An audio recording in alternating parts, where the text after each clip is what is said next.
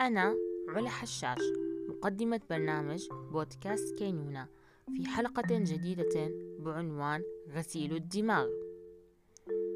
نحن نعيش في عصر ال social media وال smart digital وهذه جميعا تضخ لنا كميات هائلة من المعلومات والصور والأخبار وال videos. والتواصل أصبح رقميا مع جائحة كورونا والعزل الإلزامي في البيوت. واليوم سأتحدث عن غسيل الدماغ.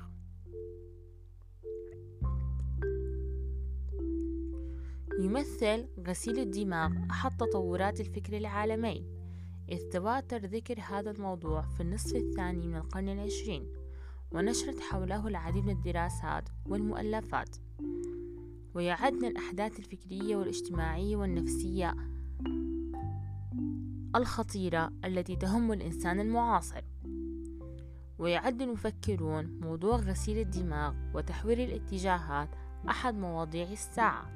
ذلك أن معركة الاستحواذ على الدماغ تدور في كل ميادين الحياة بصورة عامة سياسيا أو ثقافيا أو اجتماعيا على مستوى الرأي العام أو على المستوى الفردي.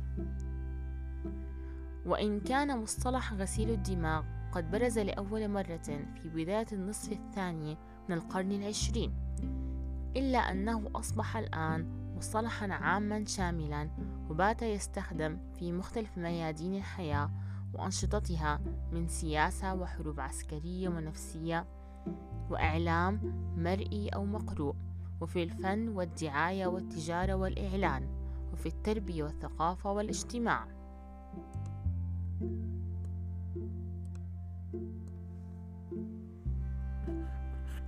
غسيل الدماغ هي محاولة لتغيير اتجاه الفكر الإنساني أو السلوك الإنساني ضد الإرادة الحرة للفرد وبمضمون مغاير لتفكيره الحر. وتستند هذه المحاولة إلى نظرية بافلوف القائلة أنه بتغيير بيئة الفرد يمكن تغييره.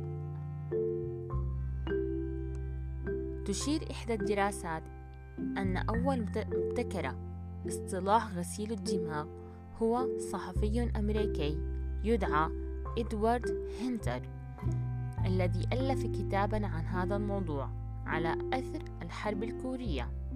فقد انتهت الحرب بعد الهدنة ورجع الأسرى الأمريكيون إلى أوطانهم ولكنهم رجعوا يفكرون باتجاه آخر. مؤمنين بمبادئ أعدائهم متحمسين لهم مبدين إعجابهم وامتنانهم من معاملة الكوريين لهم. وكانت تلك الظاهرة هي الأولى من نوعها في تاريخ الحروب البشرية.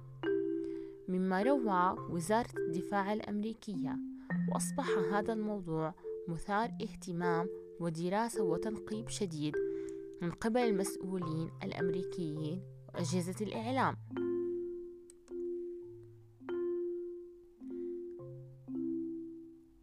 مراحل غسيل الدماغ. أولا مرحلة التشكيك أي تشكيك بالقناعات والمعتقدات السابقة. ثانيا مرحلة التغيير والبدء بالتعلم وبناء معتقد جديد يختلف اختلاف كلي عن المعتقد القديم. ثالثا قبول المعتقد والفكر الجديد. Dum Tom.